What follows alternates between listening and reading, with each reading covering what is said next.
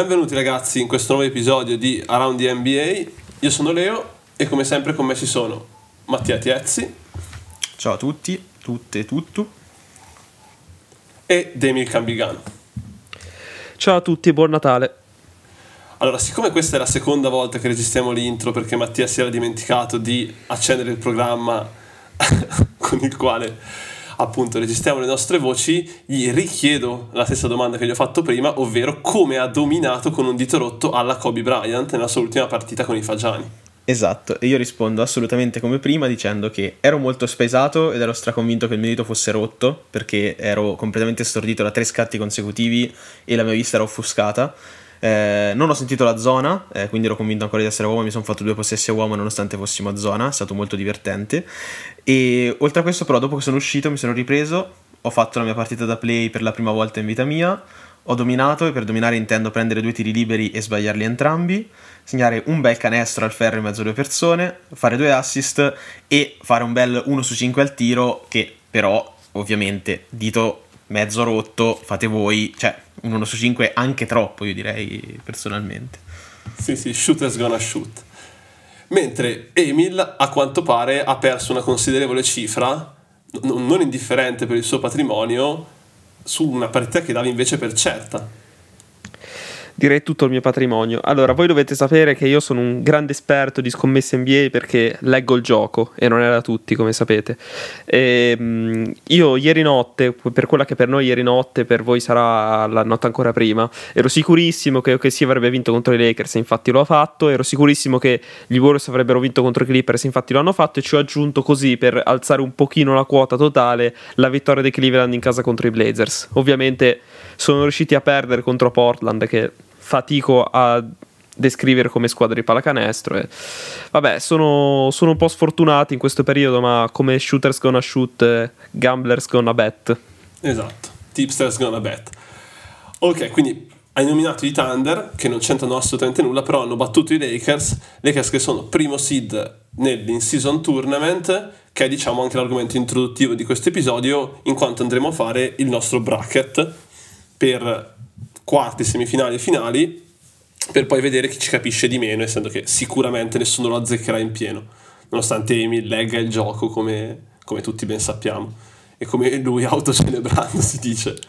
Quindi le quattro partite sono, vabbè, dovreste saperle tutti, comunque ve le dico, Lakers Suns, Kings Pelicans, Bucks Knicks e Pacers Celtics i quarti di finale, ovvero queste, che, queste quattro che vi ho appena elencato, verranno giocati in casa della squadra con il seed più alto, semifinali e finali invece in campo neutro a Las Vegas il 7 e il 9 di dicembre.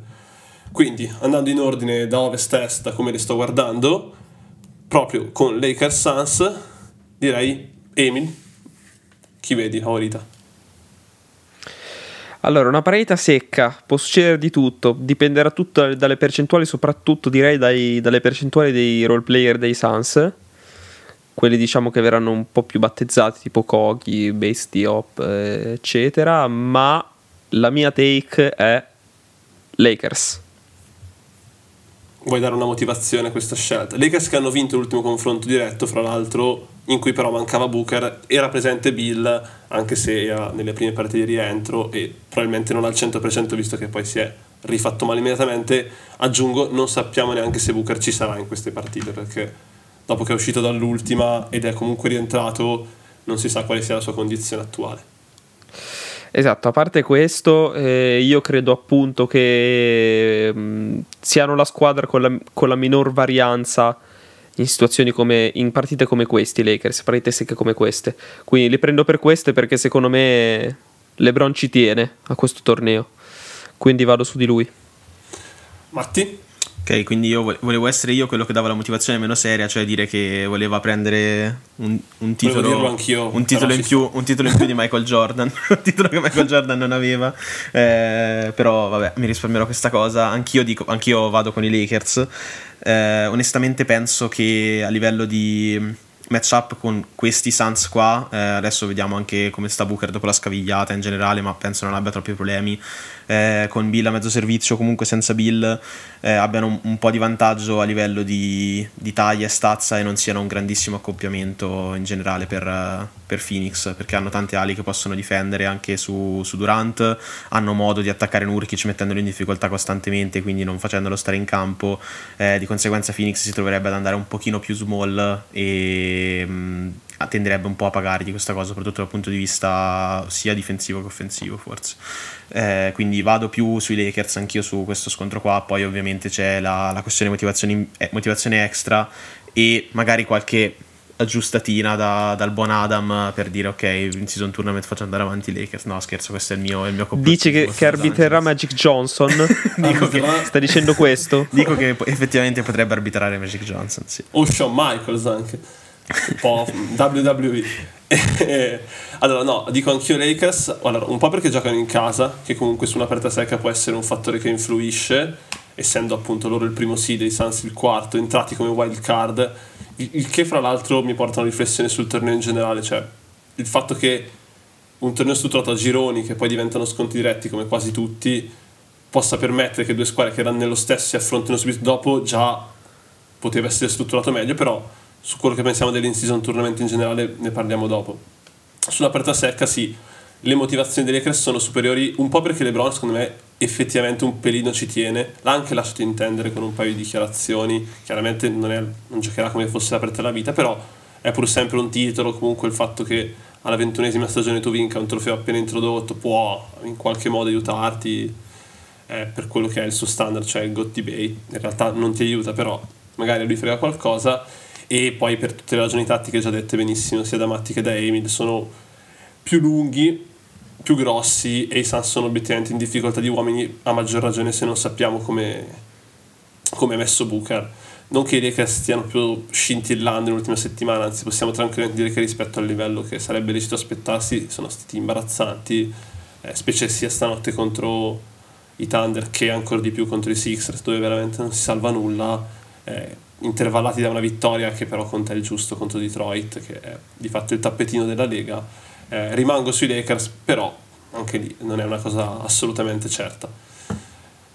Passiamo boh, alla Eastern così a simpatia e sempre 1-4, Bucks con la 1, Knicks con la 4, non si sono ancora a fronte questa stagione, stavolta parte Matti. Ok, vado io, io dico Bucks in questo caso credo che abbiano i mezzi per mettere in difficoltà New York eh, abbondantemente, soprattutto eh, con quello che potrà essere in generale. Non li ho visti bene i Bucks, premetto questo, nel senso che comunque ancora sono molto da rodare e in generale mi sembra che eh, la convivenza Lillard-Giannis e l'avvio di Lillard non siano proprio stati dei migliori, eh, però hanno molti mezzi per mettere in difficoltà New York, soprattutto con il fatto che New York collassa molto al centro, eh, potrebbe essere un matchup per sfruttare ancora meglio magari le doti di, di eh, come rollante come tagliante o quello che volete voi per aprire ancora di più gli spazi per i tiratori esterni e magari potrebbe venire fuori una partita ad, a buone percentuali. Eh, comunque New York è solida eh, come squadra soprattutto per questi ritmi qua e per questi questi, questa fase stagionale qua, nonostante in season si giochi a ritmi un pochino più alti, eh, do un 60-40, dai, non, non, la metto troppo squilibrata. Vai, Emil. Mattia come al solito si è coperto dando la sua take poi dicendo sì però è equilibrata quindi potrei sbagliarmi il solito maniavantismo chiaro, chiaro. Io, qui, io qui vado con i Knicks in questo momento della stagione mi sembrano un pochino più pronti ad affrontare partite del genere rispetto ai Bucks che veramente se Lillard e Yannis non combinano per tipo 60, 65, 70 punti fanno veramente fatica a vincere qualsiasi partita contro qualsiasi squadra. Quindi in questo momento vado sui Knicks. E io mi accodo, nel senso che vado anch'io sui Knicks, un po' perché chiaramente i Bucks sono la squadra migliore, però sono in un momento della stagione non pessimo a livello di risultati, ma pessimo per quella che sembra essere la chimica di squadra e il gioco espresso. Non, non si trovano. Per carità le vittorie stanno anche giungendo eh, nel, nel Wisconsin, però obiettivamente sembra una squadra sconnessa e che gioca molto per conto, ogni, ogni giocatore sembra giocare per conto suo e come diceva Emil, se Gianni e Lillard non ti tirano le castagne fuori dal fuoco eh, è un bel disastro. I Knicks invece tendenzialmente sono la squadra più solida con un floor che più o meno rimane sempre lo stesso e su una gara secca può, può essere un elemento di valutazione interessante. Quindi vado decisamente sui Knicks senza percentuali. Boh, scendiamo a est, mm, così andiamo circolarmente. Numero 2 Pacers, numero 3 Celtics. Eh, Emil. Sì, qui io ho pochi dubbi, credo vinceranno abbastanza facilmente i Celtics. Eh, i, Pers- I Pacers sono una buona squadra, una squadra divertente, ma è una squadra che sostanzialmente non difende. Eh, quindi se i Celtics alzano un pochino l'intensità difensiva, penso lo faranno, io credo vinceranno senza troppi problemi questa partita. Anch'io vado con Boston eh, tranquillamente perché penso sia, oltre che la squadra migliore, anche quella proprio più equilibrata. Eh, Indiana veramente gioca ad un ritmo bello intenso, è bellissima da vedere, soprattutto cioè, intendo offensivamente, eh, senza soprattutto, eh, sono molto divertenti però poi difensivamente Boston veramente li può mettere in difficoltà in ogni possesso e non, non, credo che la difesa di Boston non sia attrezzata per contenere Indiana, quindi per me la vedo anch'io come una, una sfida abbastanza facile questa. Sì, al di là del fatto che Boston sia la miglior squadra della Lega, numeri alla mano, c'è da dire che praticamente quasi tutte le sconfitte che hanno patito sono arrivate per farli arrivare terzi nel, nell'in-season, altrimenti sarebbero primi anche qui. E hanno veramente tutti i mezzi per mettere in difficoltà l'attacco indiana, che secondo me a un certo punto dovrà anche regredire. E non, non escludo che l'in-season tournament sia uno di quei luoghi in cui Ali Barton, per quanto sia un giocatore incredibile, straordinario, fuori di testa, e che se non esistesse Jokic sarebbe nella conversazione per l'MVP potrebbe essere messo in difficoltà, specie quando incontri una squadra che è versatilissima dal punto di vista difensivo che può buttarti addosso corpi a ruota senza soffrire particolarmente a livello di, di seconda linea. Quindi anch'io vado abbastanza deciso sui Celtics. Quella più interessante potrebbe essere Kings Pelicans a Sacramento, avendo i Kings il seed numero 2 e i Pelicans il numero 3. Prego Mattia. Allora, eh, i Pelicans con i Kings è forse una delle più equilibrate, eh, penso sia una di quelle anche probabilmente più divertenti da vedere eh, in assoluto. Eh, se non sbaglio hanno vinto due partite di fila i Pelicans eh, in stagione, dovrebbero averne vinte due in back to back anche abbastanza di recente. Eh, penso sia più che altro per il fatto, non mi è capitato di vederle, ma penso sia prevalentemente per il fatto che Sacramento cerca di fare di tutto eh, per chiudersi nel pitturato perché non ha i mezzi per difenderlo. Eh, di conseguenza, invece, New Orleans, soprattutto con Zion eh, in campo, ha molto modo di generare tocchi nel pitturato e di conseguenza anche eh, di generare vantaggio arrivando bene nel pitturato e trovare scarichi sui tiratori. Tra l'altro, dovrebbe rientrare anche Trey Murphy, eh, quindi questa è una bella aggiunta per i Pelicans eh, che dà molto più spacing dinamico ed è molto meglio per l'attacco. Eh, in generale anche lì sarà una partita ad alto, ad alto punteggio, eh, questo senza dubbio, perché né l'una né l'altra hanno chissà quali mezzi per contenere le rispettive stelle avversarie, soprattutto Fox adesso in un momento veramente stellare eh, a livello di forma, mm, quindi io la vedo equilibrata ma vado su Sacramento eh, per preferenza personale secondo me hanno più modo, più mezzi e sono un pochino più equilibrati di New Orleans, hanno meno sconnessioni di New Orleans ecco, nel corso della partita e questo può essere importante sulla gara single. Ci sta, ci sta. Sì, confermo che i Pelicans ne hanno vinte due di fila, non in back to back ma contro i Kings due di fila. Sì. Miami? Sì, questa è sicuramente secondo me la partita più divertente delle quattro. Eh, I Pelicans sono in grande ripresa ultimamente. Poi di quelle due, secondo me, nella prima, se non ricordo male, i Kings erano in back to back. Però vabbè, comunque eh, sono due vittorie di spessore. E come detto, da, da allora è rientrato McCollum, che rientra anche eh, Trey Murphy, forse. Però io vedo i Sacramento Kings più pronti ad affrontare una partita del genere dopo che hanno giocato i playoff l'anno scorso. Io credo che sarà una partita ad alto ritmo e se i Kings riescono ad alzare il ritmo con questo Fox e, e con Monk e sai di giri, ad esempio l'altra sera contro Golset quando c'è stato bisogno di mh, qualificarsi ai quarti lo ha fatto. Eh, secondo me vinceranno i Kings, anch'io prendo loro. Sì, la logica impone decisamente di andare dalla parte dei Kings eh, al di là delle due sconfitte appunto subite dai Pelicans perché il contesto è completamente diverso, perché ci sono dei rientri dagli infortuni anche abbastanza importanti, perché la situazione è completamente diversa, i Kings hanno più abitudine, per quanto si possa parlare di abitudine riguardo ad una run playoff, ad un palcoscenico del genere e sono in un momento della stagione più positivo. Però il matchup, se lo guardiamo secondo me solo da un punto di vista tecnico, potrebbe in assoluto favorire i Pelicans. Per questo sull'aperta singola, anche per cambiare un po' e non fare tutti lo stesso bracket, io vado con loro e, e ci credo, dai. Alla fine potrebbe comunque essere, come avete detto, una partita ad alto punteggio, sicuramente divertente, probabilmente la più, la più bella da vedere delle quattro, magari anche equilibrata, e alla fine la spuntano i pellicani. Così almeno abbiamo quattro bracket diversi già al primo turno, se no io e Emil ci sovrapponevamo. Allora, a ovest, rimaniamo a ovest già che ci siamo, abbiamo tutti i Lakers, Matti A ed Emi danno Lakers Kings, però quindi parte chi vuole dei due, chi passa fra Lakers e Kings a questo punto? A Las Vegas. Vai tu Mattia. Sì, sì, vado io, io vado su, sui Lakers. Eh, anche qui ora magari non, cioè, non, vado a sbilanciarmi troppo perché si parla di un matchup eventualmente fittizio, però eh, vado sui Lakers. Io invece a quel punto eh, punterei sui Kings. Eh, non so, mi... così a sensazione. È... Ovviamente reputo i Lakers una squadra eh, generalmente migliore.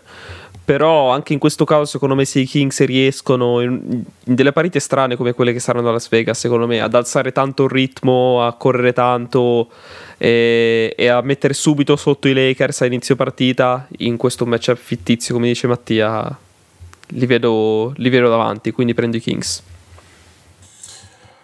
Io nel mio matchup fittizio Lakers Pelicans invece prendo ancora i Lakers un po' perché credo che su un palcoscenico del genere e particolare come può essere quello di Las Vegas avere un minimo più di esperienza possa aiutare e i Lakers sicuramente da quel punto di vista surclassano tranquillamente e perché LeBron sembra un pochino tenerci e Las Vegas è la città in cui lui vorrebbe ipoteticamente in un futuro stabilire qualcosa di importante, potrebbe voler lasciare una sorta di segno. Adesso magari sono speculazioni. Sì, sì, sì, no, è certo, è certo, è sicuro al 100%, la vincono loro proprio, ma hanno già vinto, a mani basse. Hanno già vinto. Io... Vale quello che vale, però... Io l'ho detto per cambiare, ma hanno già vinto. Vincono, vincono sì, e anziché, anziché, il trofeo milioni, tipo consegnano, consegnano la franchigia. Guarda, dopo vi chiedo anche l'MVP, eh.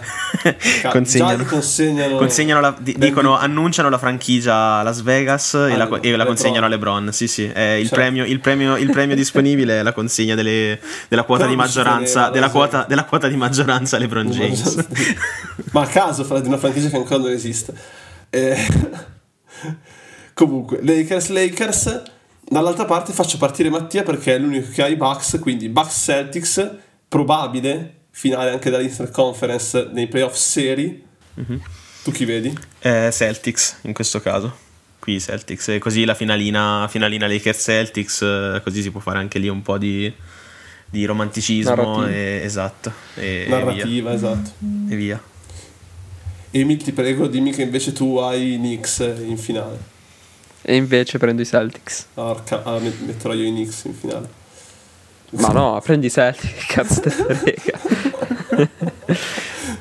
No è chiaro che la logica assolutamente qua dica Celtics ma ah, oltre che la logica cioè è proprio un matchup abbastanza squilibrato e in realtà i Celtics hanno sofferto Knicks negli ultimi anni in più di un'occasione, però quelli di questa stagione sembrano veramente attrezzati per vincere qualsiasi tipo di partita, eh, in particolare quelle secche, soprattutto se ci mettono un minimo di intensità più della media.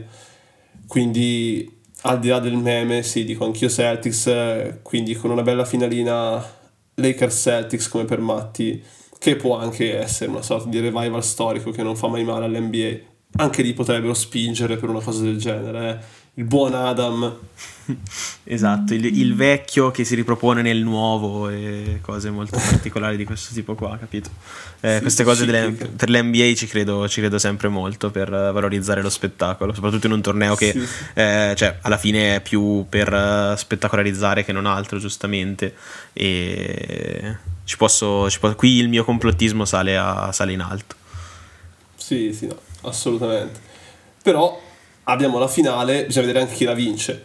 io e Matti sappiamo già che la vincerà LeBron James perché è lì sostanzialmente per quello e avrà tutti i fischi a fuori del mondo. Per me giocherà 48, Matti... 48 minuti a 1000 all'ora. Sì, assolutamente. Lui arriva in finale. Arriva in è finale. da gara 7 del 2012 che non gioca così tanto contro i Celtics che non gioca a intensità così alta. Miami invece ha una finale diversa, cioè Kings Celtics, un inedito. E vinceranno i Sacramento Kings, campioni del torneo con MVP di Aaron Fox. Quindi ad Aaron Fox che aggiunge alla sua prestigiosa bacheca, oltre al Clash Player of the Year, anche l'MVP dell'in-season tournament. Esatto. Non male comunque. Sì, proprio così. Hai una motivazione tecnica per cui i Kings possono battere i Celtics? No, no, no.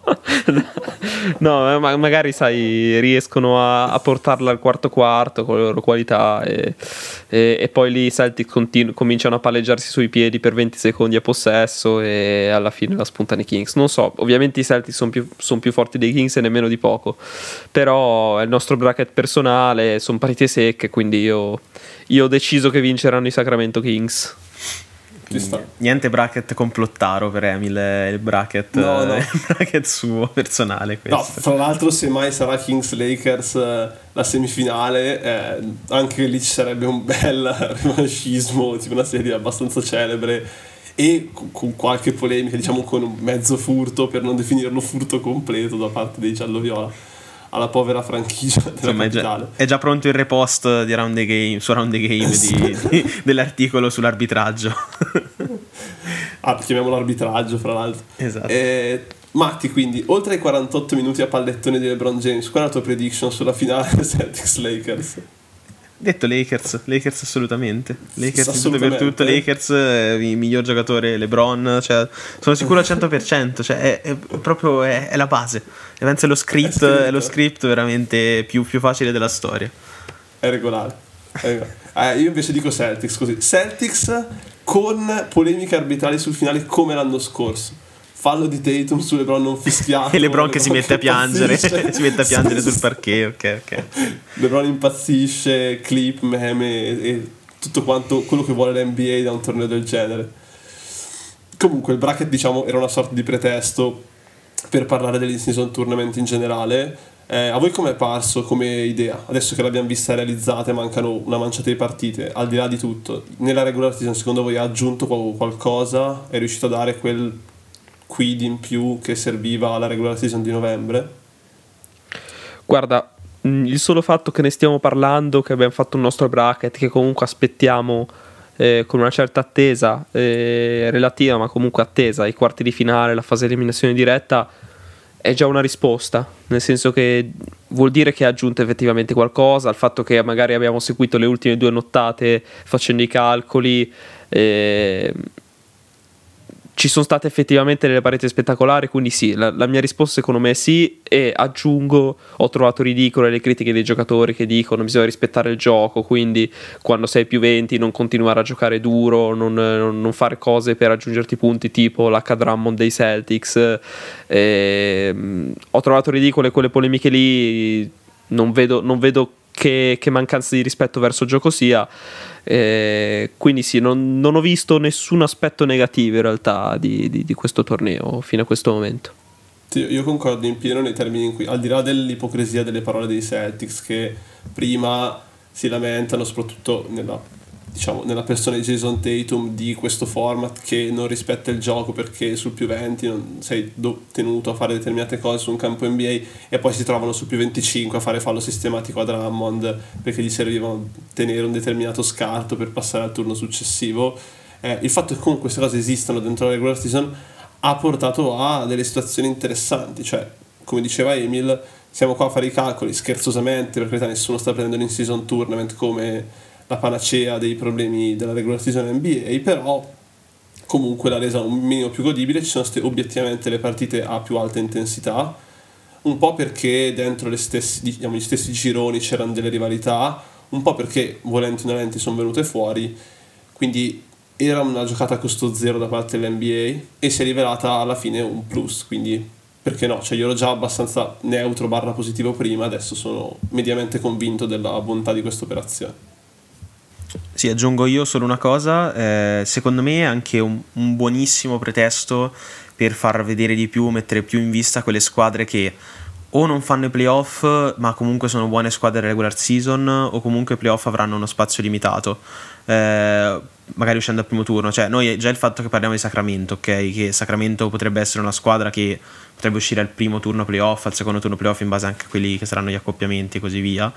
Eh, in questa fase della stagione invece magari è una che viene data come favorita in questo caso. Allo stesso modo i Pacers di là hanno fatto benissimo nell'in-season e si sono messi in vista ed è un'altra cosa positiva. I Magic sono usciti per il rotto della cuffia, però anche loro con il fatto che stanno andando bene, alla fine nel loro girone hanno messo in difficoltà Boston che si è trovata appunto a fare strategie come quella. Cioè comunque eh, i giocatori ci tengono perché dire che non, che non ci tengano sarebbe assurdo e in più queste squadre di questo tipo qua secondo me ci tengono proprio ancora maggiormente.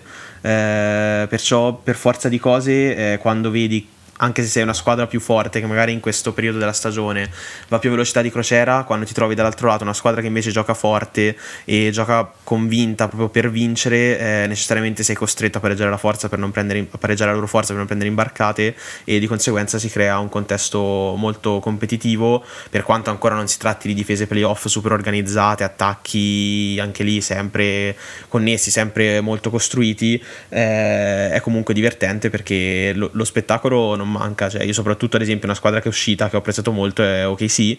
Eh, OKC per me ha giocato veramente ogni partita che ha giocato OKC è stata divertentissima da vedere. Sì, infatti al di là del risvolto che poi ha avuto sul torneo, essendo che sono uscite entrambe, la partita fra Oklahoma City e Golden State ha generato una barcata di polemiche, è stata giocata come fosse una partita vera, come una partita di playoff e appunto uscendo dalla dietrologia, il tiro sbagliato, il fallo, il non fallo, l'interferenza di Draymond, eh, lasciando stare queste cose qui, comunque si è giocata fino all'ultimo possesso e le squadre si vedeva che ci tenevano più che in una normale partita di regular season. Esatto, sì. Almeno. Quindi per me proprio ci sono solo vantaggi. Cioè, alla fine, cos'è che ti potrebbe andare a togliere l'in-season tournament eh, come, come, concetto? Nulla. Anche perché le partite non ne aggiunge, aggiunge solo la finale in più per ognuno e basta. Eh, quindi è veramente un, un'iniziativa secondo me abbastanza carina. Poi, ovviamente, ripeto, non è che uno te le deve giocare alla morte perché dici tutti giocheranno per vincere, semplicemente aggiunge un po' di agonismo che non fa mai male in questa fase della stagione, Era, che, che stava diventando effettivamente inguardabile.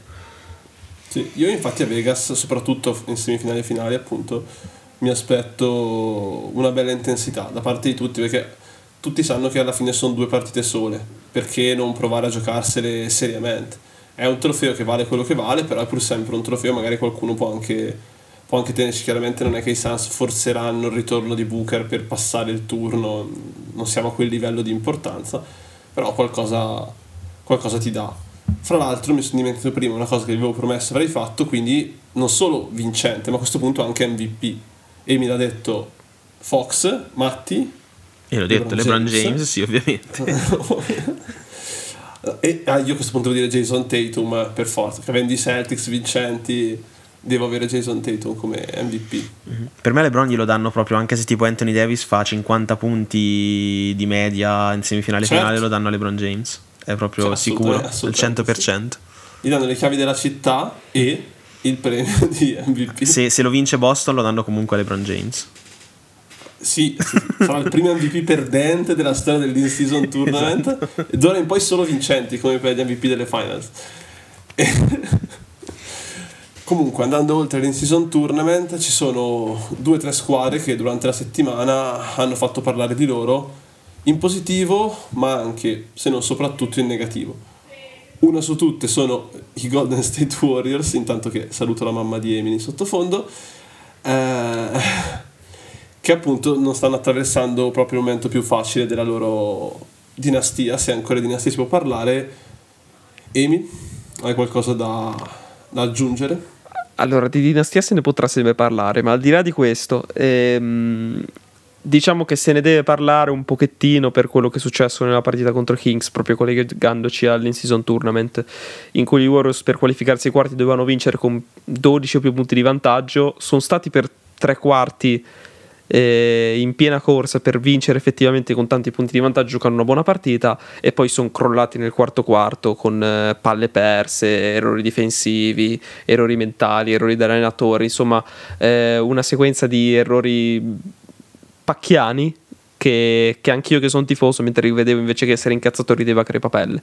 Vi consiglio di recuperare quel quarto quarto. Però diciamo che quello è stato un po' il riassunto di quelli che sono i problemi degli Warriors eh, in, in, questo periodo, eh, ovvero una squadra che va molto a momenti, una squadra che ha tantissimi blackout mentali, eh, che non ha più lo spirito di sacrificio alla lucidità di una volta, eh, una squadra con, con i, i, stessi big three che hanno vinto tutti questi titoli che hanno molti passaggi a vuoto, ad esempio Curry, eh, nonostante l'efficienza al tiro, sta perdendo davvero tantissimi palloni, tantissimi palloni, penso sia la sua peggiore stagione in carriera a livello di playmaking finora, eh, oppure mh, Draymond Green che perde ancora la testa, prende tecnici quando non dovrebbe prenderli. Eh, cioè per assurdo il meno criticabile è Clay Thompson che si sbaglia tanti tiri, eh, si magari è poco efficiente, non sa creare palla in mano, però come attitudine in questo momento forse è il meno criticabile dei tre. E, e poi vabbè c'è anche secondo me un problema abbastanza grande chiamato Steve Kerr che si sta cioè sta mostrando qualche difetto a, ad allenare a parete in corso, a far a, a utilizzare nel modo corretto Moody e Kuminga che ormai sono al terzo anno dovrebbero avere un ruolo importante eh, ad, ad, ad, aggiustare i quintetti nel momento in cui uno come Luney penso stia facendo la peggior stagione tra tutti nei Warriors. Quindi diciamo questi sono i piccoli problemi. Io credo comunque gli Warriors faranno i playoff ma io non credo che questa squadra allo stato attuale possa essere un pericolo per, per Nuggets, Lakers, Suns per, per la rincorsa alle finals ecco. Non so se voi li avete visti sì, io volevo fare un commento sulla partita contro i Kings. Eh, mi è piaciuta molto la gestione del minutaggio di Moses Moody eh, da parte di Kerr nel, nel, quarto periodo. Eh, Bene che l'ha pure ammesso dopo. Sì, no, allora... Ma per chi non No, aspetta, non l'ha proprio ammesso. Esatto, cioè per chi non avesse visto la partita. Guardando il tape, vabbè. Sì, il giorno dopo, eh, però sì, certo. subito dopo la partita non, non, non aveva ammesso. No, no, detto, eh, dico, il giorno deciso... dopo ha detto, in effetti avrei sì. potuto farlo giocare di più. Perché... Riguardando la partita si è, esatto. si è, accorto che Moody aveva messo tre triple di fila. Esatto. Vabbè, sul momento no, era distratto. Più che, altro, più che altro, ragazzi, per chi non l'avesse vista, chi, chi ascolta e non l'ha vista, eh, oltre alle tre triple di fila stava difendendo fortissimo, tanto che a un certo punto ha fatto una stoppata molto buona, non ricordo nemmeno se su Fox proprio o su Monk, su insomma, Monk, su Monk esatto, Monk. che era un fire tra l'altro, cioè stava veramente andando un'intensità clamorosa. Eh, difendeva benissimo, ha messo le tre triple e soprattutto aveva messo anche la tripla, quella gli hanno fischiato un fallo in attacco, mi sembra, sul blocco di Clay Thompson adesso, non ricordo se sì. di Clay Thompson o Green. Sì, sì, C'era lui in uscita che ha messo questa tripla in fade away, cioè cadendo indietro, era entrata lo stesso nonostante il, il fallo in attacco e, e, e, subito nel possesso successivo è stato tolto. Cioè questo qui avrebbe chiuso il quarto con una cosa come 24 punti probabilmente andando avanti ha deciso di toglierlo e veramente da lì non hanno più fatto un cazzo, anzi è iniziata la, la, la saga eh, storica finale del, di Golden State, cioè veramente... Possiamo dire qual è stato il momento più divertente del, del quarto? Eh, io la palla persa di, di, Green, anche se mi ha fatto ridere molto Green che, che viene tirato fuori dal campo dopo, dopo quel fallo. Allora, la palla persa di Green secondo me è troppo semplice. No, secondo me il momento, il momento più bello. Quella cosa è più bello, però. cioè, secondo me il momento più bello è quando Curry fa la steal su Monk e poi prova a fargli il sombrero toccando la palla col palmo. Molto Quello bello. è il momento più bello del sì, quarto. E, e, ed entrambi la stavamo guardando live con Emil. Io l'ho solo pensato, lui l'ha scritto, cioè proprio Cafu l'abbiamo pensato entrambi. Perché anch'io, anch'io mi sono, sono andato a cercare il video, sono andato a cercare il video su YouTube e dopo due minuti ha scritto Emil su WhatsApp, ma è Cafu. Se, se, fosse, se, fosse, riuscito gliel'avrebbe rifatto per fare Cafu con Nedved uguale. Sì, esatto, Cafu con Nedved identico. Però purtroppo le regole del basket non permettono questo, questo tipo di giocate. Però vabbè, eh, sono dettagli alla fine. Eh, no, anch'io non è che ho molto da aggiungere sugli Warriors. Diciamo che mi ha fatto una disamina abbastanza approfondita e anche obiettiva. Eh, questa squadra costruita così, a meno che non ci sia uno switch, soprattutto a livello mentale, non, non impensierisce le, le, top della Western Conference, tra le quali io non so neanche se metterei i Lakers allo stato attuale, ma sicuramente non metterei i Clippers, che erano la seconda, quella della quale mi teneva di più a parlare. Eh, sicuramente non penso nei Clippers perché i Clippers faticheranno anche solo ad arrivarci ai playoff per quello che è lo stato attuale della squadra dico due robe velocissime, poi ovviamente lascio la parola anche a voi. Eh, io, e le dico io perché ero sicuramente fra i tre quello più alto inizialmente, dopo l'arrivo di Arden, invece eh, al di là di quella streak di tre vittorie in quattro partite che sembrava aver un attimo dato un revamp all'ambiente, siamo al tragico, quasi al comico, nel senso che è una squadra che non si trova, eh, nella quale ognuno sembra andare per conto suo, non hanno alcun tipo di chimica in campo e ci sono delle difficoltà anche tecniche ed obiettive. Kawhi non batte nessuno dal palleggio, il che è molto problematico. Poi per carità può sempre tornare quel tipo di giocatori che abbiamo visto ai playoff dell'anno scorso per due partite, ma pur sempre visto che anche solo grazie alla forza fisica e allo shot making fa la differenza. Ma al momento non è, non è così. George è, è altalenante per quanto al, nelle parte buone sia assolutamente un giocatore di altissimo livello, è veramente incostante. Siamo nella fascia Anthony Davis da quel punto di vista. Arden è arrivato, ha fatto malissimo nelle prime, ma quello ce lo si poteva aspettare. Poi è andato in crescendo, il problema è che comunque anche producendo in maniera decorosa rimane un problema quando è in campo perché qualsiasi azione che non lo coinvolga palla in mano per i Clippers si risolve nell'avere un uomo in meno. Non dico a livello di avere Westbrook, ma quasi, perché siamo davanti a un giocatore che ferma la palla o non si muove quando è lontano e non è proprio il miglior tiratore in catch and shoot di tutti i tempi, anzi non è proprio un tiratore in catch and shoot. Quindi fa davvero fatica. Se a questo aggiungiamo il fatto che Mann, così e così anche lui da quando è rientrato, non è esattamente quello che ci aspettava dal quinto titolare designato di questi Clippers, o perlomeno quello che in molte situazioni avrebbe dovuto chiudere la partita insieme alle quattro star. Il mesco di star si possa parlare e Westbrook sul quale non mi spreco neanche a spendere parole perché credo si commenti ormai da solo, cioè non è un giocatore adatto a questo e probabilmente nessun contesto vincente, ma eh, lo si sa un po' tutti, è un ambiente in difficoltà e anche molto sfiduciato. Se a questo aggiungiamo che eh, Kawhi non è sicuramente la stella più felice del mondo in questo momento e anche George pare stia covando qualche frustrazione sotto la sabbia, eh, la situazione si fa molto molto grigia, soprattutto in una western che come sappiamo è, è competitiva vera, cioè, ad un livello molto molto alto. Sì, sono tendenzialmente d'accordo con te. Io parto dalle cose positive, che ci sono un paio di cose positive in realtà. Cioè il fatto che al di là della sconfitta di stanotte contro gli Warriors, può essere interessante vedere il rematch tra, tra due giorni. E, e, ehm, e, quella comica contro i, i Nuggets senza Jokic e Mare di cui parleremo. Eh, avevano vinto, hanno vinto tipo 5 partite delle ultime 7 se non erro. Eh, una sì con i Kings in back to back poi ce ne sono due con gli Spurs insomma gli avversari sono quelli che sono però comunque un pochino di vittorie le hanno raccimolate. La seconda positiva è che eh, loro hanno mi pare il decimo net rating della Lega eh, sono tipo no, non so esattamente qual però credo avevo visto su Clean the Glass che avevano il eh, proprio stamattina che hanno il decimo net rating della Lega che non è poco. Il fatto è che come expected wins date da ehm, da Clean Glass loro avevano 11 e invece ne hanno fatte 8 e credo sia meno 3 sia il peggior dato eh, di, di, in NBA in questo inizio di stagione.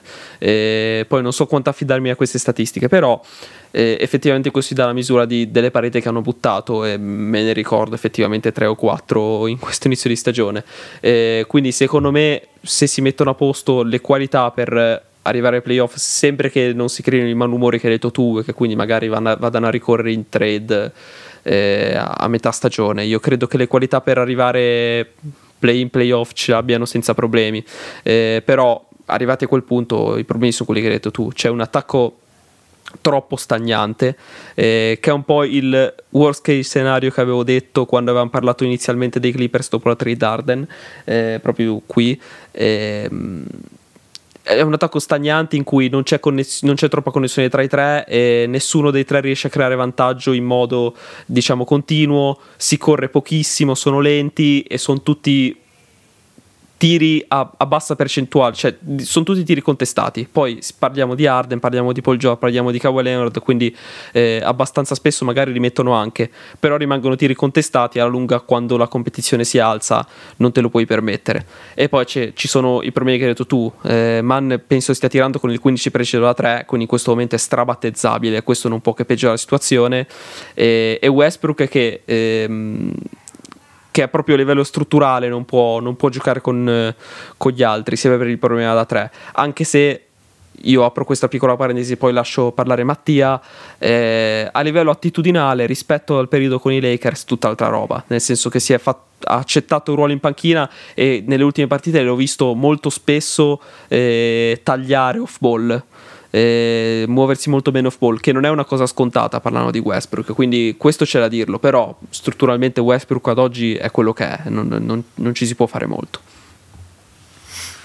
Io non ho altro da aggiungere oltre a questo perché a parte il fatto che i Clippers li ho visti molto più all'inizio nelle prime partite che non ora e già da quelle li vedo soprattutto mh, più in difficoltà a livello difensivo, quando la forza di questa squadra in realtà almeno prima era proprio poter fare affidamento su un reparto wing bello ampio e soprattutto capace poi ai playoff di cambiare a piacimento, mentre in questo momento mi sembra proprio che nei minuti con Arden venga cercato costantemente, eh, ho visto qualche light da partita con Golden State in cui è stato veramente tirato dentro ogni possesso e questo è un male enorme perché cioè, teoricamente lui eh, dovrebbe essere nascosto e se viene nascosto per come, gio- per come, difendono i Clippers potrebbe essere anche, non dico un plus, però un neutro positivo perché comunque per alcuni possessi ti può anche accettare di stare sul lungo meno mobile e di tenerlo lontano canestro perché comunque è bello grosso e regge bene.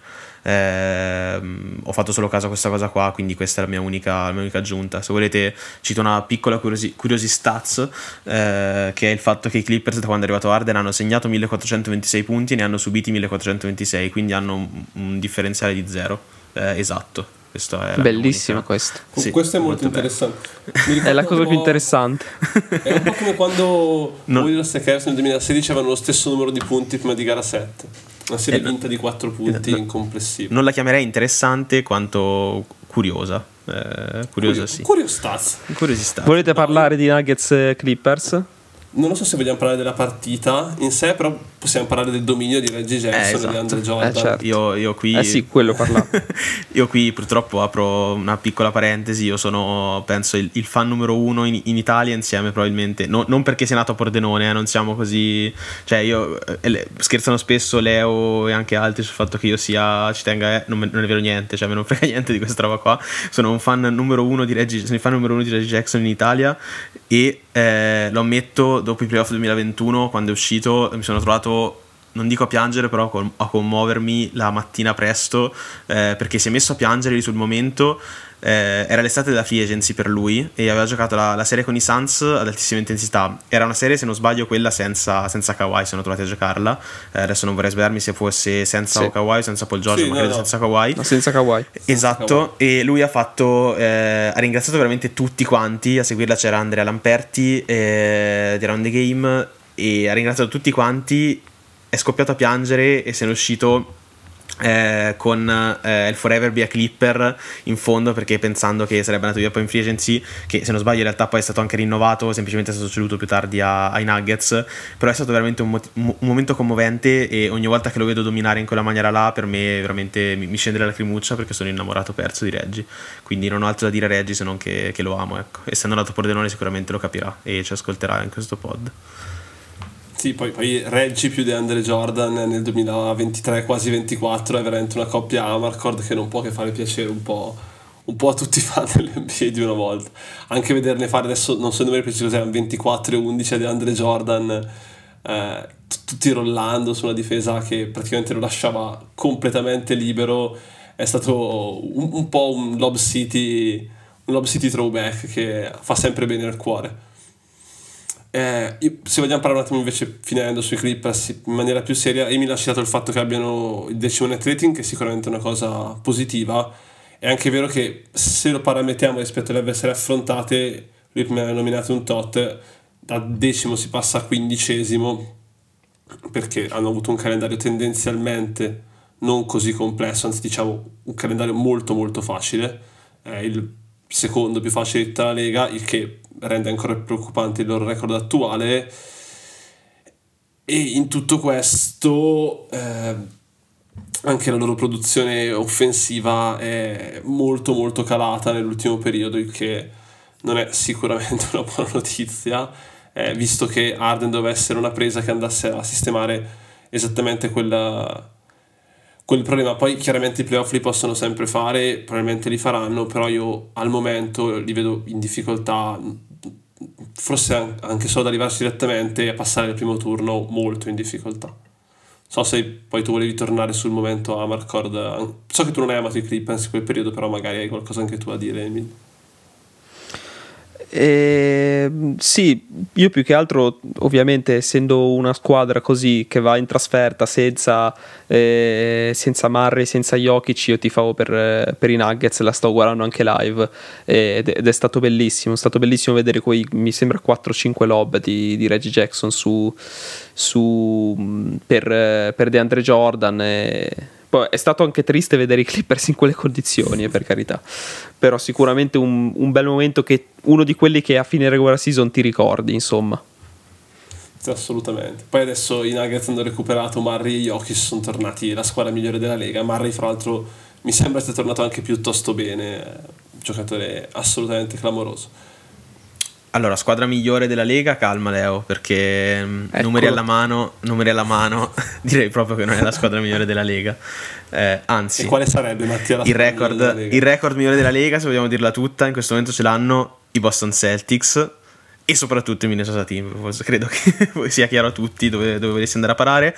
Eh, dopo stanotte, non so se gioca Boston stanotte o meno, eh, non ho guardato, vabbè, comunque per chi ascolterà il podcast eh, quando uscirà. Boston gioca stanotte contro Philadelphia. Esatto, magari non avrà loro più. lo sapranno già. Esatto. Quando... Eh, in caso di sconfitta di Boston, ufficialmente record mio della Lega, altrimenti no, eh, se ne riparla.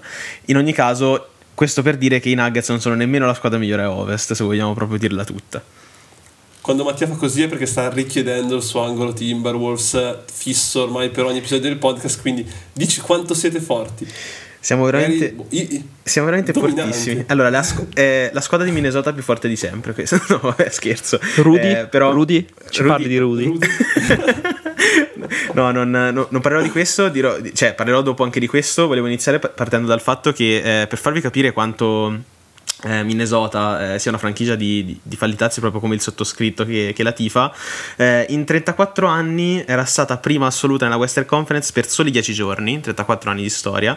Eh, in questa stagione eh, sono 10 giorni esatti che Minnesota in questo momento è prima nella Lega quindi ha fatto più eh, tempo prima nella Western Conference in questa stagione che in tutta la sua storia. Cioè, pensate un po' che razza di franchigia mi trovo, mi trovo a supportare. Però posso dire di essere di vivere almeno in una timeline dove Minnesota è, è prima ad ovest da, da 10 giorni. Quindi possiamo dire Carl Anthony Towns maggiore di Garnett. esatto, questo senza dubbio. Questo senza dubbio, questo senza dubbio. Tra l'altro eh, io ricordo ai tifosi Lakers che ogni, ogni disfatta di D'Angelo Russell è un punto in più a livello di posizioni all time nella, classi- nella classifica di franchigia per Carl Anthony Towns. Quindi, cioè, per me va tutto, tutto di beneficio. e a parte questo eh, Towns. No, volevo spendere io due parole su Kat perché vai, vai, vai, eh, in realtà sono molto contento. Matti è il tifoso più celebre, ma io sono l'OG tifoso seguendo dai tempi di, di Kentucky. Ovviamente poi Matti mi ha superato perché la, fan, la sua fansaggine per quel giocatore dalle discutibili doti è veramente inarrivabile. Però ecco, eh, al di là di questo, sono molto contento dell'azione che sta avendo, soprattutto a livello offensivo.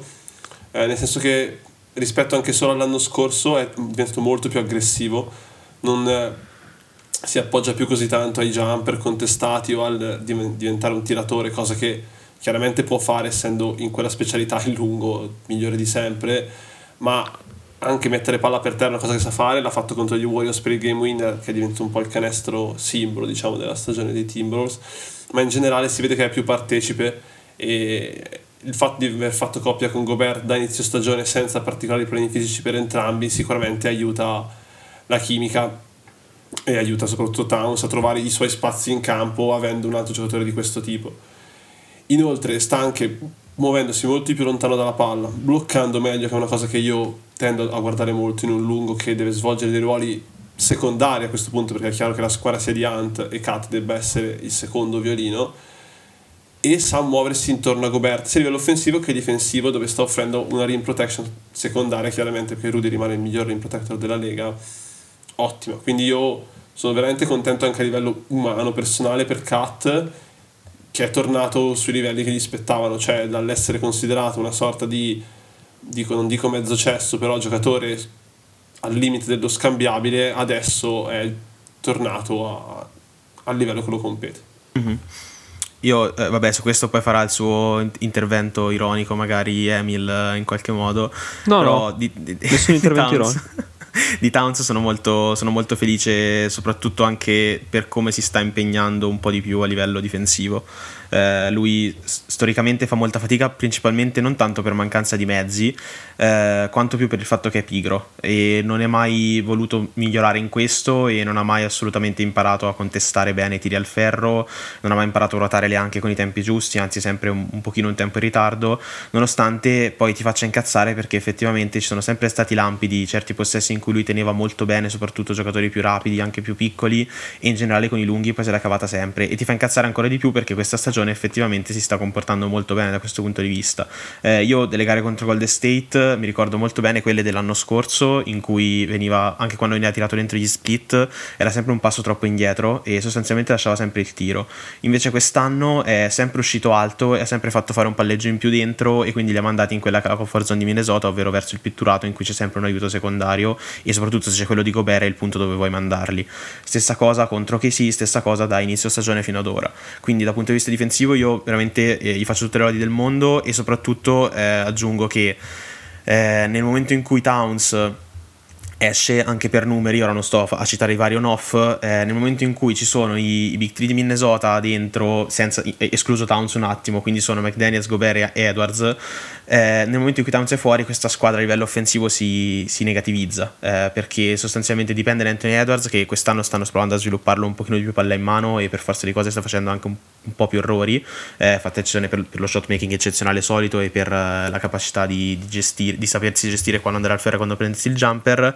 Eh, però in generale questa squadra a livello offensivo dipende veramente troppo da, da, Towns in questo momento e io non nego, almeno da tifoso, che questo potrebbe diventare un problema playoff, nel senso che non hai un attacco eccellente nemmeno con Towns, perché Towns e Gobert pareggiati insieme dentro il campo non ti creano mai un attacco eccellente, avrai un attacco discreto o nella media a livello playoff e poi difensivamente bisogna vedere come, reg- come regge il doppio lungo dopo, perché lì inizieranno ad attaccarli, i, cioè a, a cercare il mismatch e vedremo come reagirà a questo punto Towns una volta che verrà costantemente magari cercato da ali più veloci o giocatori un pochino più, più, rapidi e magari tirando fuori anche Gobert contro squadre spaziate bene. Contro KC devo dire hanno retto molto bene. Mi aspettavo un collasso un pochino maggiore invece contro KC anche per e, e qui bisogna fare veramente i complimenti a Gobert eh, sono stati molto bravi perché Gobert quest'anno a differenza dell'anno scorso è molto più attivo sulle linee di passaggio proprio.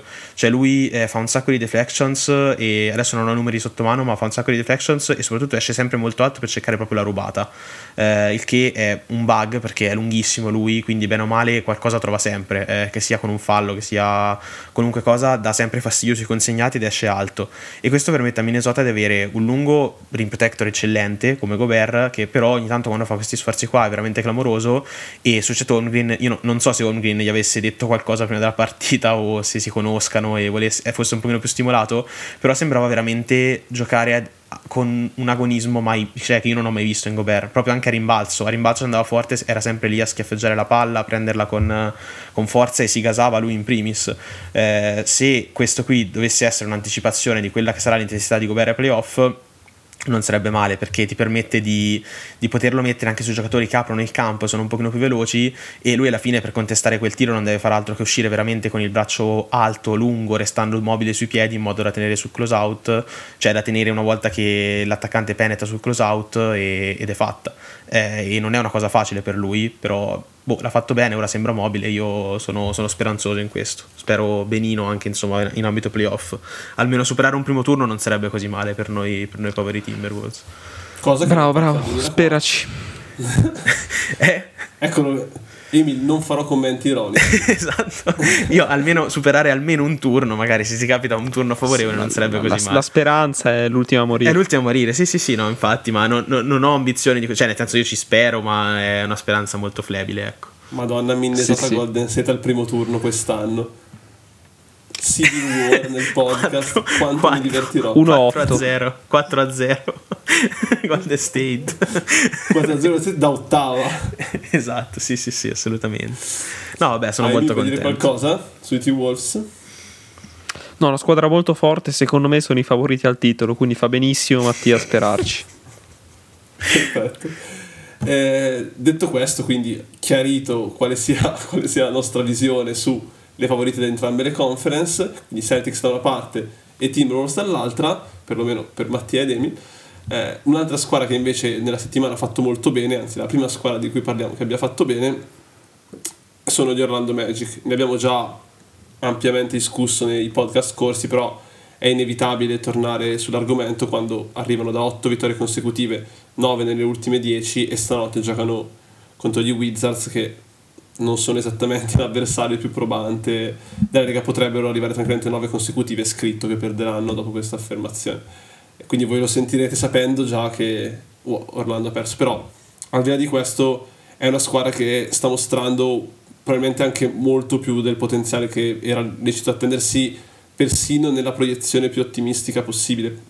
Al di là dei complimenti che sono dovuti a Jamal Mosley e a tutto il suo staff, perché questa è una squadra che ha creato un sistema difensivo su degli interpreti che sicuramente non fanno di quella metacampo eh, la, loro, la loro parte migliore, con l'esclusione e diciamo anche esclusione illustre di, di Suggs che come ho scritto anche su Twitter, al momento fra le guardie è una delle migliori 2-3 eh, come point of attack.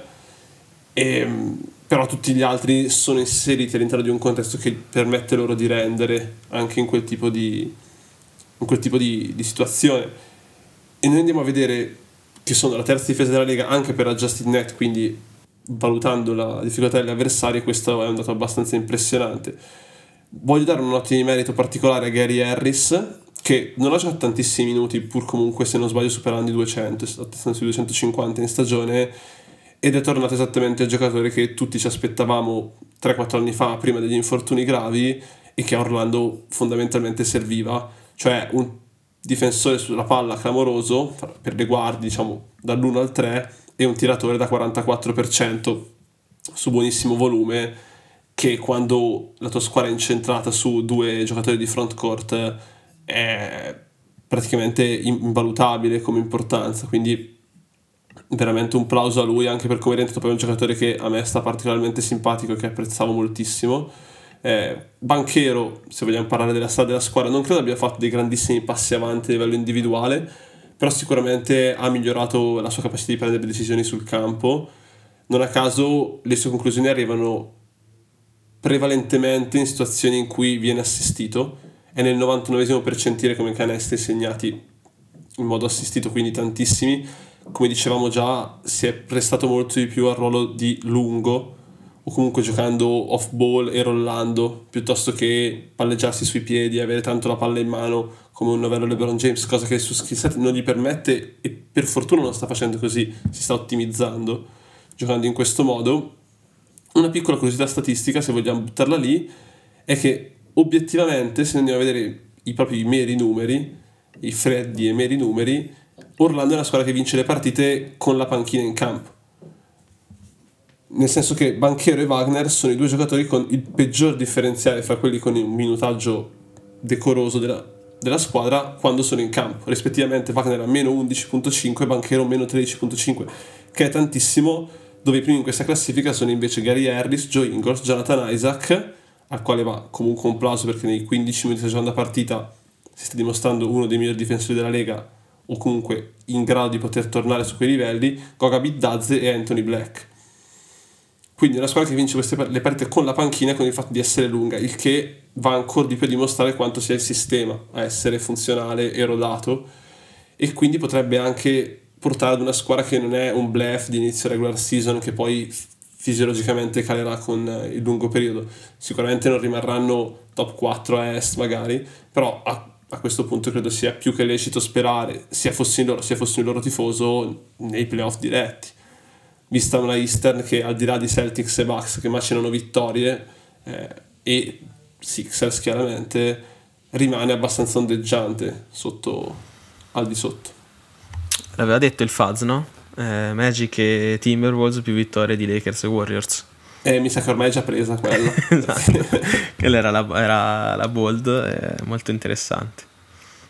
No, non so se voi li abbiate guardati, però sono veramente una squadra iper interessante. Io ho guardato più che altro qualche um, clip di Jonathan Isaac, ero molto interessato a, a vedere come, come, stesse e devo dire che sono, sono, molto dispiaciuto per il fatto che gli anni scorsi si, si sia rotto così tante volte e non abbia potuto veramente imporsi a livello difensivo, perché è veramente un mostro lui. Cioè sa fare qualunque cosa eh, per la pallacanestro moderna è clamoroso per quanto possa cambiare veramente su tutti. Eh, una partita anche quella che hanno vinto con, con Boston se non sbaglio è stato veramente in, incredibile. Eh, e mm, in generale è veramente un, un giocatore che adesso è, è costretto a minutaggio anche ridotto ma per questi Magic qua sarebbe stato, non so, la ciliegina sulla torta, anche al di là di, di Wendell Carter Jr., anche come Small Ball 5, cioè è veramente perfetto. Eh, non, non, ho altri aggettivi per definirlo. Se non sbaglio, tra l'altro, anche a livello di on-off, lui è incredibile dal punto di vista difensivo. Dovrebbe essere uno dei migliori della lega. Eh, e quando c'è lui in campo si vede benissimo che Orlando proprio non, non, subisce canestro, non può subire canestro. Sa fare veramente tutto. Ha marcato anche Tatum eh, nella partita con Boston e non è una cosa da sottovalutare questa. Esatto. Quindi io almeno mi sono concentrato su di lui e devo dire che l'ho visto molto molto bene. Emi, se tu ne hai visti ho una domanda da farti per il futuro. Se invece li hai visti e vuoi dire qualcosa ti lascio andare. No dai, fammi sta domanda. Vai. Sono curioso. Tu che leggi la pallacanestro, no? Eh. La leggi come un libro aperto, no? Come un prete del 300 conosceva la Bibbia. Eh, secondo te per loro varrebbe la pena scambiare, ti faccio due nomi a caso, Gary Harris e Jalen Suggs più eventuali pick per arrivare a Zach Lavin o credi che il roster così come è attualmente possa avere più potenziale piuttosto che aggiungendo un giocatore di quel tipo? Allora, no per due motivi. Eh, il primo motivo è che io quando ci sono queste squadre qui in crescita voglio sempre aspettare, cioè fosse, se mi metto nei loro panni vorrei sempre aspettare di, ve- di vedere magari un, un, turno playoff giocato prima di decidere dove toccare, cosa toccare. E secondo perché il contratto di Lavin ti impegna tanto anche per gli anni successivi a livello salariale, quindi un po' troppo pesante secondo me da, da, da imbarcare in un momento come questo dove sei in crescita, dove l'ambiente è sanissimo e, e hai così tanto entusiasmo, quindi per me assolutamente no. Perfetto, sì, direi che anch'io sono abbastanza d'accordo. Ah, probabilmente fino a due o tre settimane fa ti avrei detto il contrario, però quando la crescita del reparto guardie e non ho nominato Cole Anthony che al di là della simpatia personale che io provo per lui, che è tantissima, si sta dimostrando come avevamo preventivato proprio con il Faz, un giocatore più funzionale al contesto rispetto a quanto fosse lecito aspettarsi. Io non butterei giù tutto adesso, piuttosto aspetterei un annetto, vedere come vanno i play-in o eventuali playoffs e poi farei delle scelte a ragion veduta piuttosto che lanciandomi, sempre tra virgolette, nel vuoto. Volevamo parlare però anche delle squadre, diciamo, di fondo classifica, quelle che sono meno viste anche meno chiacchierate. Ci teneva tantissimo Emi, soprattutto ha detto possiamo parlare di queste squadre, quindi mi tocca dargli la parola sulla squadra forse più bella della Lega da vedere in questo momento, perché 16 sconfitte di fila, stiamo approcciando il record all time, i Detroit Pistons. Sì, in realtà ho visto due partite recentemente dei Pistons non credo ci sia manco granché da analizzare. È una squadra che in questo esatto momento, in realtà non, non per tutta la stagione, perché aveva iniziato la stagione giocando una buona pallacanestro, difendendo abbastanza bene e diciamo che perdeva tante partite, ma molte erano diciamo perse alla fine eh, non erano una squadra orribile, in questo momento invece sono veramente orribili da vedere, non, non, eh, non giocano a pallacanestro né in difesa dove sono, hanno un, un, effort ormai imbarazzante, probabilmente sono scoraggiati, e, né in attacco dove eh, hanno pochissima creation ma soprattutto pochissimo spacing, le spaziature sono... Eh, orripilanti, eh, Cade fa quel che può, ma anche lui fa molta fatica a creare dal palleggio se non dal pick and roll perché non è velocissimo nel battere l'uomo. Eh, nel reparto guardia c'è ancora molta fatica non, non, sono ancora riusciti a sbloccare Ivy. Quindi è una squadra veramente una delle peggiori che io ricordo negli ultimi anni per, per quella che è la versione del, dell'ultima settimana. Non so veramente cosa Monty Williams si, si inventerà per, ehm, per, tirarli un po' fuori dal, dal fango non ho idea di quale sia il loro futuro. Magari devono ancora entrare qualche giocatore, deve entrare Bogdanovic ad esempio. Però in questo momento vederli è veramente un, un'agonia, è come accoltellarsi. Non so se, se la qual è, qual, è l'aggiornamento, qual è l'aggiornamento sulla true shooting di, di Kylian Ace, Emil? So che sei un... Oh Cristo, non ho più controllato. Segue, segue con grande attenzione. Credo sia migliorato comunque. Eh. Sì, sì, sì. Mentre, mentre Mattia, allora facciamo così: Mattia parla dell'alta squadra da fondo classifica, ovvero il San Antonio Spurs. Intanto io cerco la tua shooting di Kylian Hayes. No, sto cercando, ti, ce l'avrei sott'occhio tra okay, due okay, secondi. Ce l'avrò. Comunque Mattia parla degli Spurs. Eh, vabbè, parlerò degli Spurs. no, vabbè, eh, anche io onestamente degli Spurs ho visto più inizio stagione, ma eh, il problema è, è, è, quello che abbiamo palesato anche mh, di recente con Emil, mi sembra proprio nella scorsa puntata, in quella prima, eh, quando avevamo fatto un accenno a Wembanyama del fatto che effettivamente, ecco sì, quando facevamo la rassegna dei rookie, eh, effettivamente ci sia proprio un problema di fondo sulla, sulle capacità di passargliela. Eh, se inizio, allora, questo roster qua, premettiamo che non è assolutamente a livello strutturale un roster fatto per competere eh, nemmeno in regular season, cioè per quanto mh, ci si possa impegnare e se abbia un talento generazionale, futuro generazionale, quello che volete, eh, se gli metti intorno il nulla, purtroppo non, non, è facile con questo grado di talento qua nella pallacanestro NBA, soprattutto a Ovest, portare una squadra ai playoff. Eh, da qui a dire ne perdo un tot di fila e mi trovo con il peggior record a Ovest o giù lì, eh, è un altro discorso. Io penso che eh, l'idea di, di, usare Soken eh, come point guard sia ormai Tragica, stia, andando, sì, stia, andando alla deriva. Volevo usare un eufemismo, però devo dire che eh, sta andando alla deriva e um, devono fare di tutto per sistemare questo, questa piccola cosa qua, ma anche per il giocatore Sokan, cioè perché comunque alla fine non si parla di un, di un, giocatore che non può stare in NBA, cioè si parla di un giocatore che bene o male il suo impatto lo può avere e come se usato con, uh, con i metodi giusti, eh, che, che, poi sia in uscita da panchina o per alcuni minuti a condividere il campo con Wembanyama eh, e da seconda secondary blender con un floor general, questo è un altro discorso. Usarlo da eh, palleggiatore primario mi sembra veramente una follia, anche per il rispetto di quello che può essere appunto l'impatto di Soken come difensore, perché in primis è un eccellente difensore, eh, e anche come attaccante perché ha dei tempi di taglio e di rimbalzo veramente eccellenti, quindi usarlo veramente off ball sarebbe la cosa migliore anche per lui.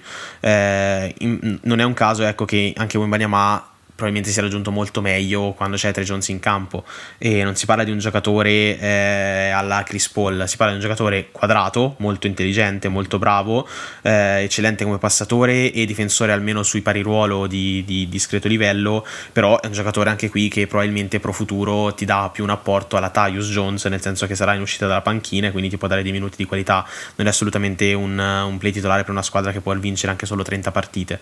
Eh, quindi devono risolvere enormemente enormemente questo problema. È il primo anno di una squadra che eh, ha tutto il tempo del mondo al momento per costruire attorno a qualcosa di interessante come Maniama per fargli fare principalmente anche esperienza.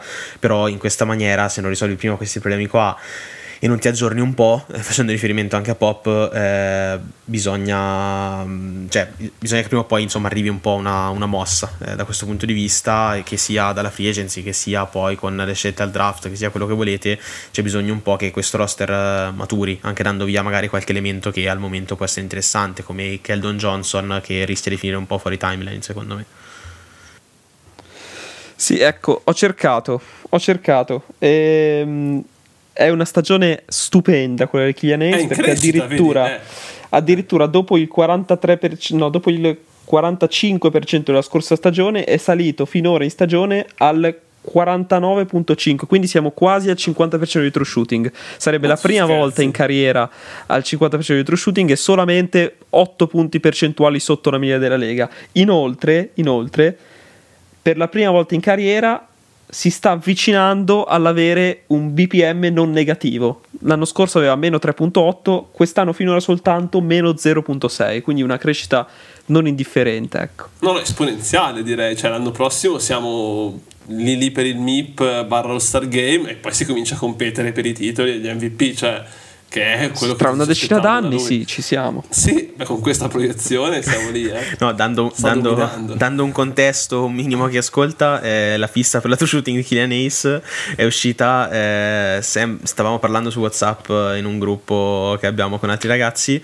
e il nome del gruppo è diventato la true shooting di Killian Ace perché volevamo ne stavamo parlando appunto lì Emil per, per, sparare sul fatto che fosse un pessimo giocatore la prima cosa che ho guardato è stata quella perché effettivamente l'avrei fatto anch'io, è stata, è stata un'ottima mossa e da lì Sta- ormai viene mi monitorata, viene monitorata con frequenza la, la sua true shooting.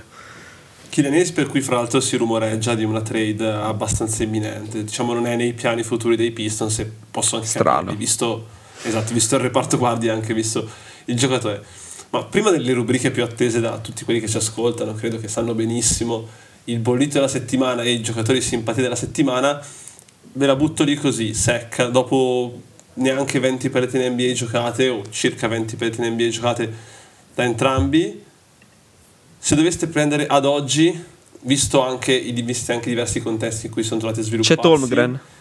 Bravo. Matti?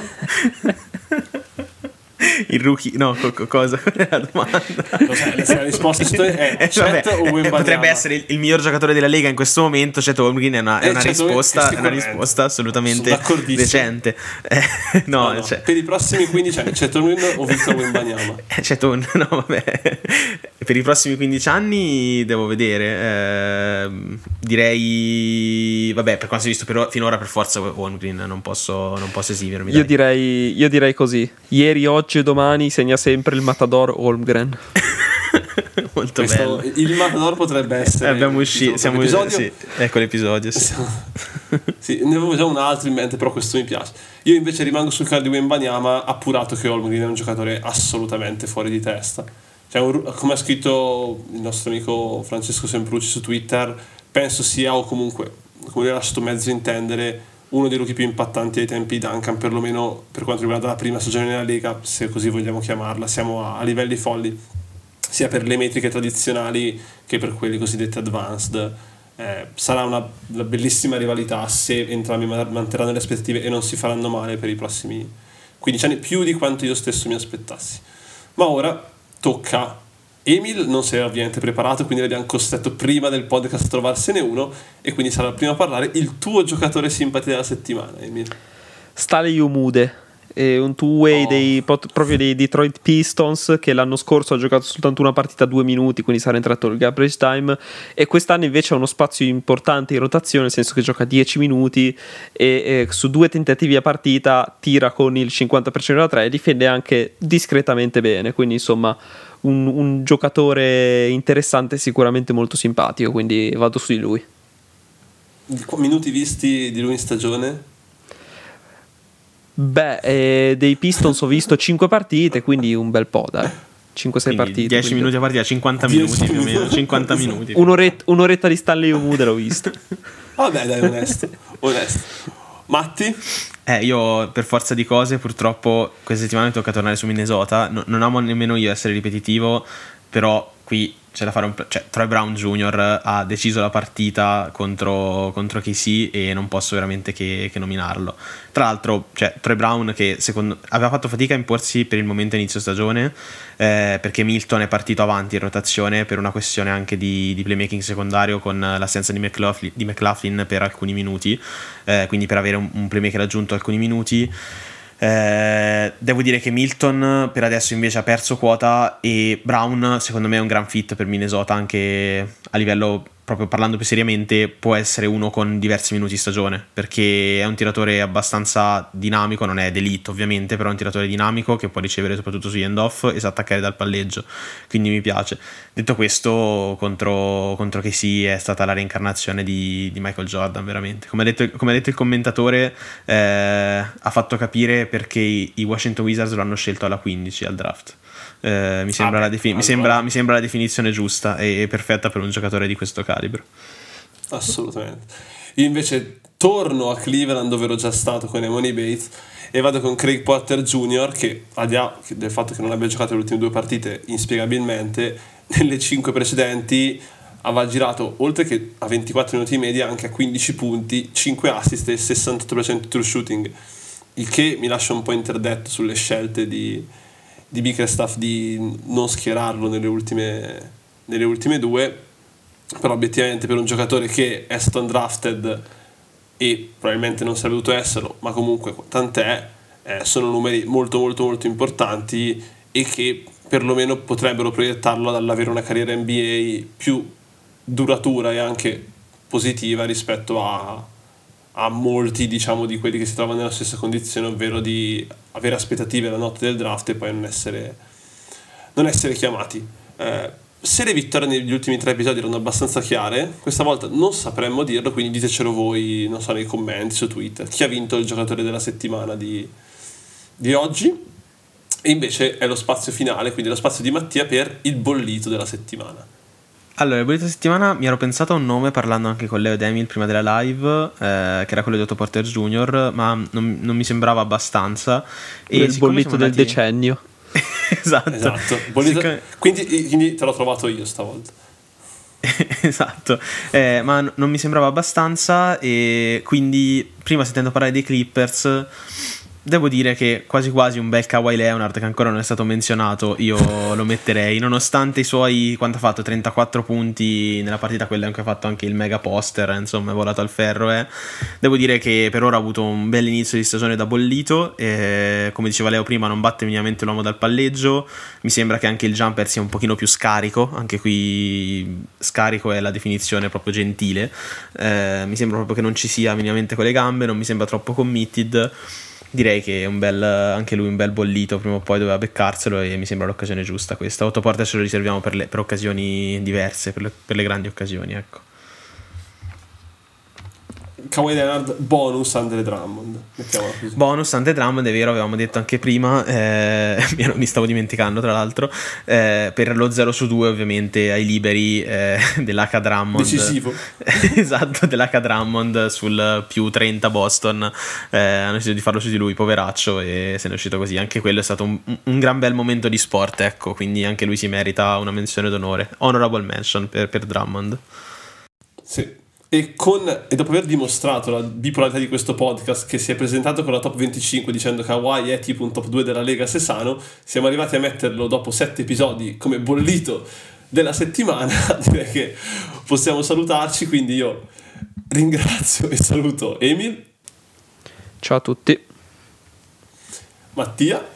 Ciao a tutti, fa- qui chiudo, chiudo da anello, buon Natale, come ha detto Emil all'inizio. sentiremo altre tre volte prima di Natale. e, niente, ti ringrazio perché ci avete ascoltato. Vi ricordo come sempre seguirci sui social sia Around the Game che personali li trovate nella descrizione. E niente, alla prossima ragazzi.